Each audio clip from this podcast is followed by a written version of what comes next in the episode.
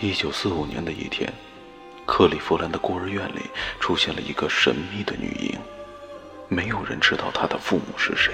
她孤独的长大，没有任何人与她来往。直到一九六三年的一天，她莫名其妙的爱上了一个流浪汉，情况才变得好转起来。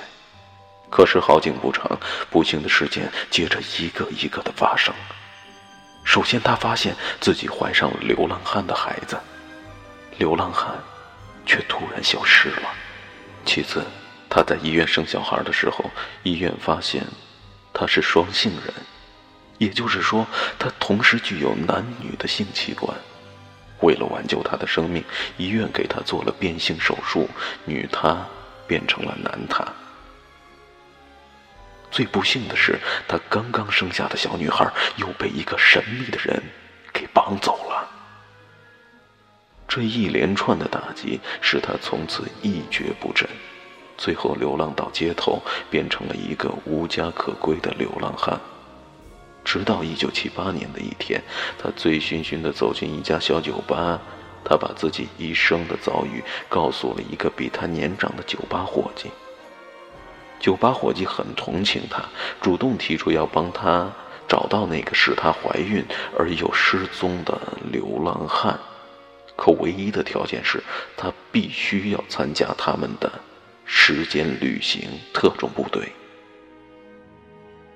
他们一起进了时光飞车，飞车回到了一九六三年，伙计把流浪汉放了出去。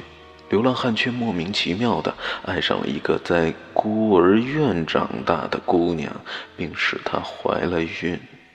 霍奇又乘着时光飞车前行了九个月，到医院抢走了刚刚出生的女婴，并用时光飞车把女婴带回了1945年，悄悄地把她放在了克利夫兰的一个孤儿院里。